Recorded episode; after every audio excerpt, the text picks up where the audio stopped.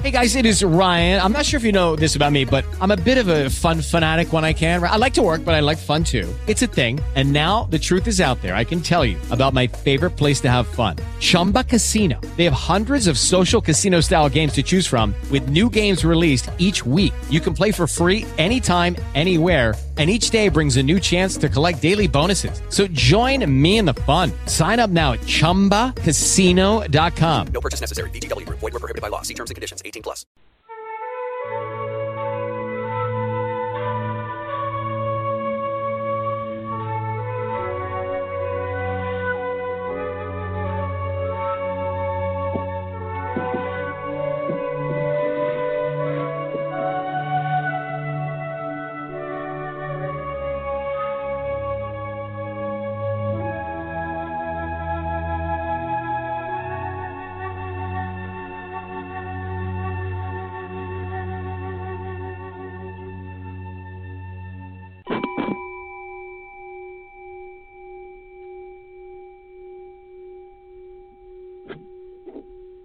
Everyone. Uh, my name is Michael Saiyo Sensei, and I'm a uh, graduate of LM8. And we're here this Sunday to uh, welcome Wendy Shinyo Sensei, who is joining us today from the Rochester, New York area. She is a graduate of the Lay Ministry Class 2, LM2, past president of the Trailblazers, and a current faculty for the Bright Dawn Center of Oneness Buddhism. Wendy, thank you so much. Go ahead. Thank you, Mike Sensei. Um, today I'm writing about, I'm writing, I'm talking about mindful writing. Um, and it, it sort of uh, I was I was prompted to do this by a little practice I've been doing uh, for the month of August, and um, essentially it brought me back to my childhood and kind of reacquainted me with how much I like writing and how important it is for me in my practice as a person and as a Buddhist.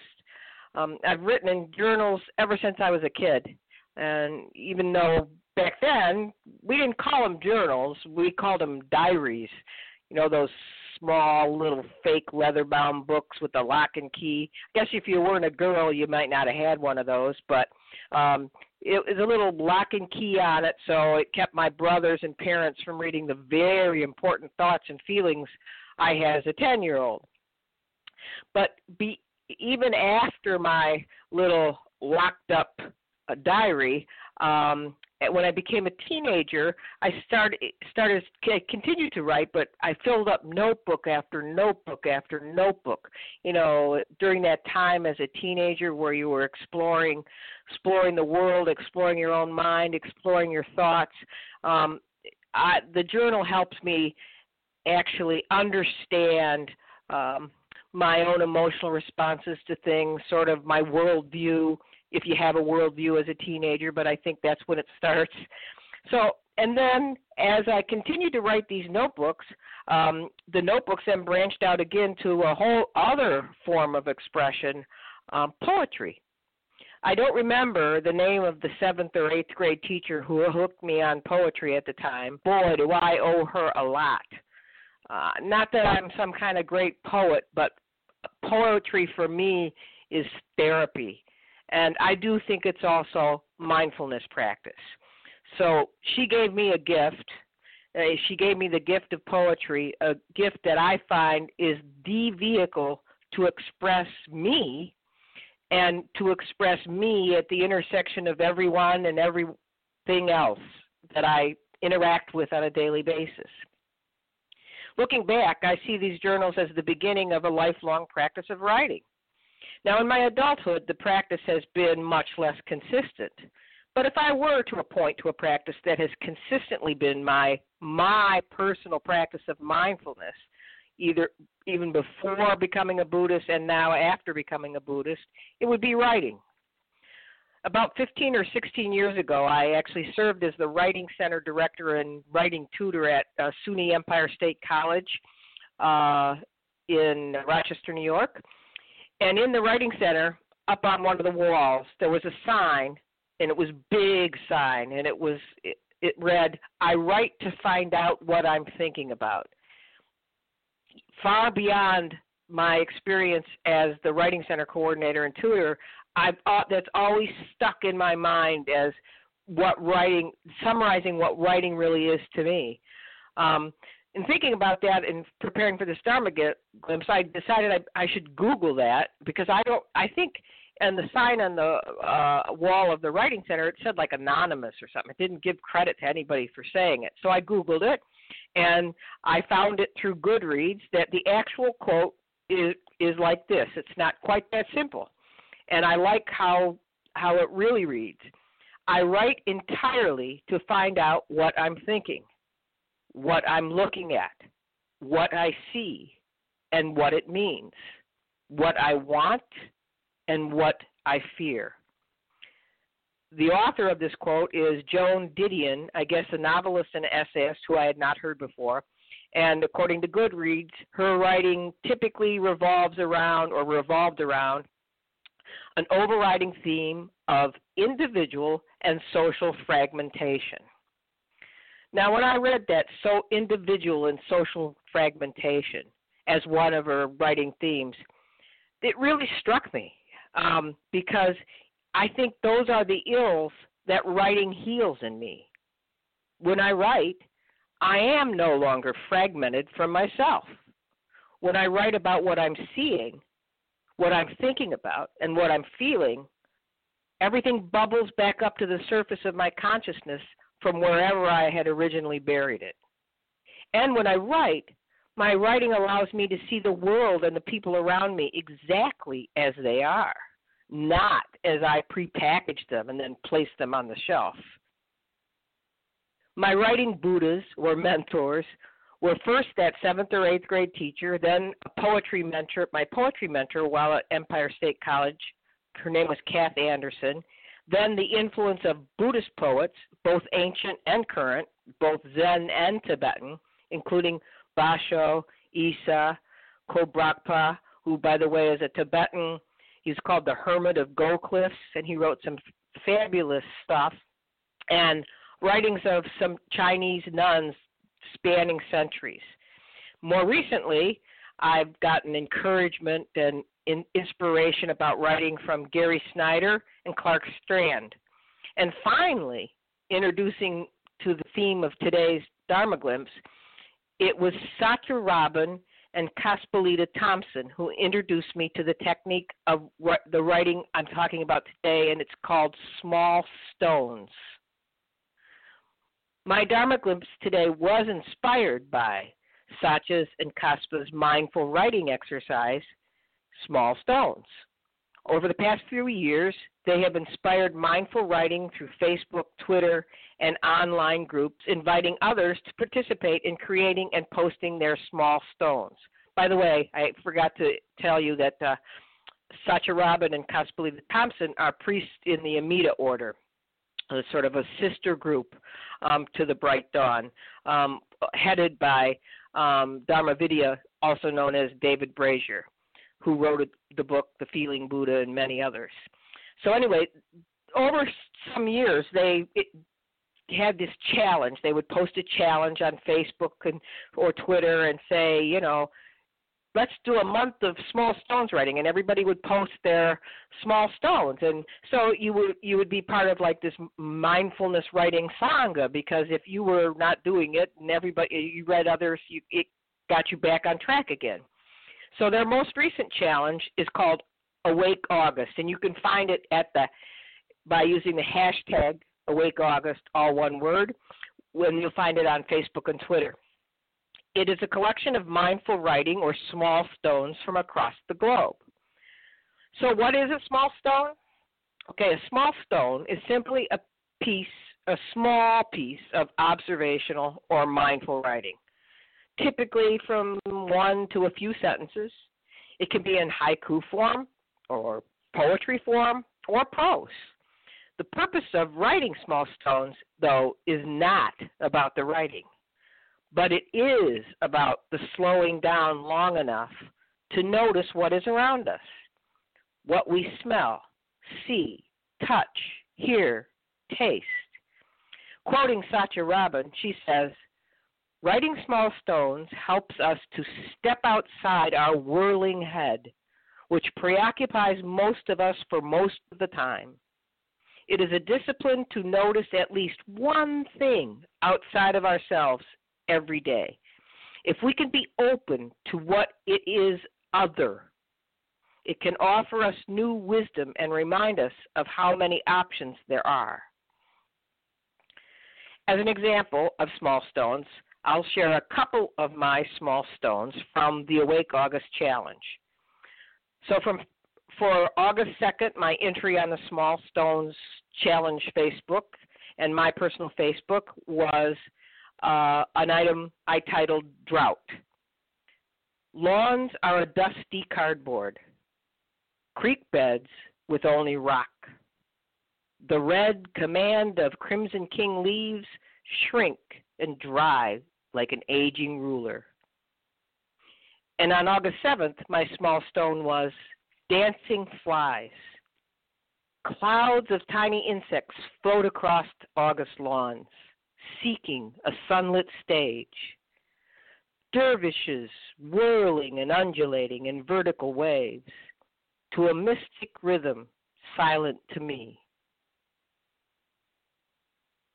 Satya reminds us that when we try to put words on something we experience, we pay more attention to that experience than normal. This few minutes of mindful attention is a brilliant practice that can focus your attention on nature, on your home, your spouse, your family members, your pets, your neighbors, or on the things that you might think are ugly or troubling, but become beautiful through your attention. It can be a gratitude practice, but it can also help you focus on things that are left undone in your surroundings, in yourself, in others. Another of my writing mentors, Clark Strand, talks of haiku also as a as a spiritual practice. In this from his book Seeds from a Birch Tree, Writing Haiku and the Spiritual Journey. He writes, "My true practice had, has always been writing haiku, but it took many years in the interim to rediscover the simplicity of that. Haiku is not an ideolo- ideology. That is the essence of haiku art because haiku demands a fresh response to each new situation and because it places images before ideas. It is guarded from becoming a religion. Rather, haiku is a spiritual path. So thank you to Satya Robyn and Kaspalita Thompson for starting Awake August and starting this practice years ago and helping me discover and rediscover the simplicity and beauty of a small stone practice. As Reverend Koyo Kubose and Reverend Gyomay Kubose teach us in their books and in their living words, a centerpiece of the Bright Dawn Way of Oneness is about our everyday spirituality. But unless we are present to what is in our everyday, it's not spirituality at all. And unless we are seeing things as they are, we are not truly seeing. So, thank you to all my writing Buddhas for teaching me that writing is a sacred practice, because it trains me to truly see things as they are. So, as an invitation, today I invite you all to pick up a notebook and look around to discover the small stones hiding right before your eyes. Thank you. Thank you, Wendy. That was a great Dharma glimpse. And I'm going to kind of comment on a couple things, and I think we mentioned this before, but when your uh, little poem on dancing flies, I love that.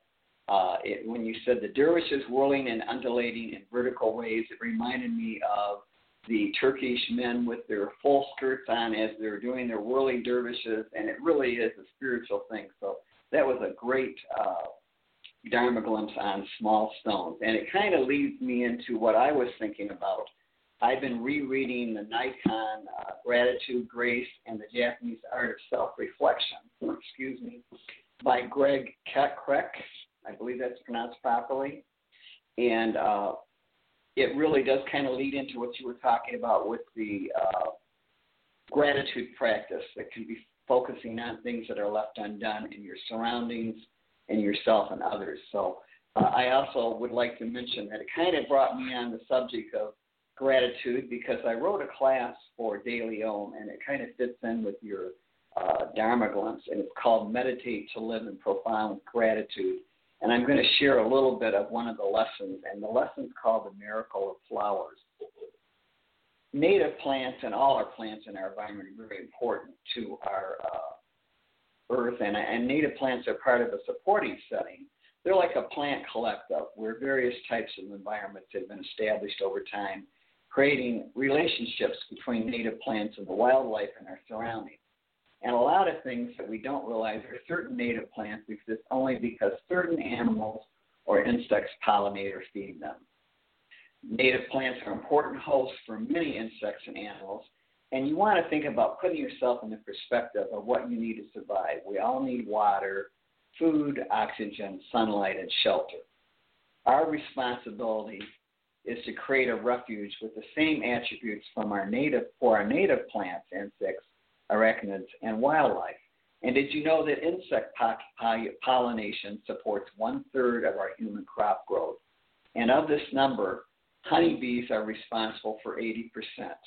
In addition, scientific evidence has proven that without varied wildlife such as bees, bats, butterflies, worms, and dragonflies, our food resources could be limited to just bread and water. So I wanted to have a little mantra for today's Dharma lunch.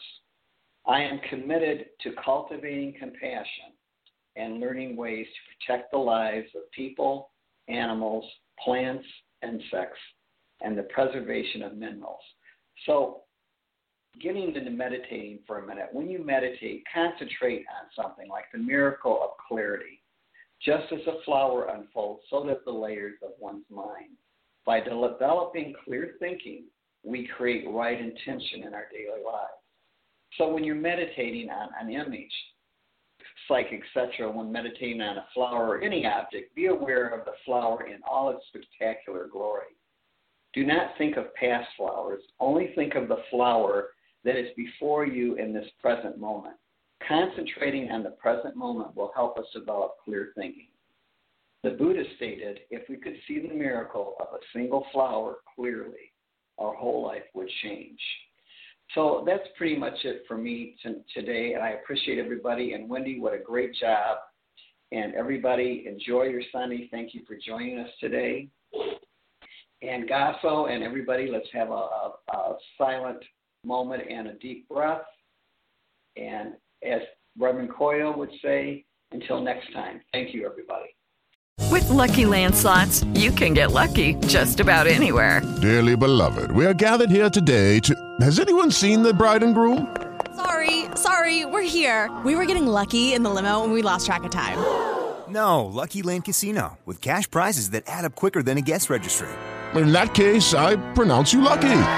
Play for free at LuckyLandSlots.com. Daily bonuses are waiting. No purchase necessary. Void were prohibited by law. 18 plus. Terms and conditions apply. See website for details. Don't you love an extra hundred dollars in your pocket? Have a TurboTax expert file your taxes for you by March 31st to get hundred dollars back instantly. Because no matter what moves you made last year, TurboTax makes them count. That means getting $100 back and 100% accurate taxes only from Intuit TurboTax. Must file by 331. Credit only applicable to federal filing fees with TurboTax full service. Offer can be modified or terminated at any time.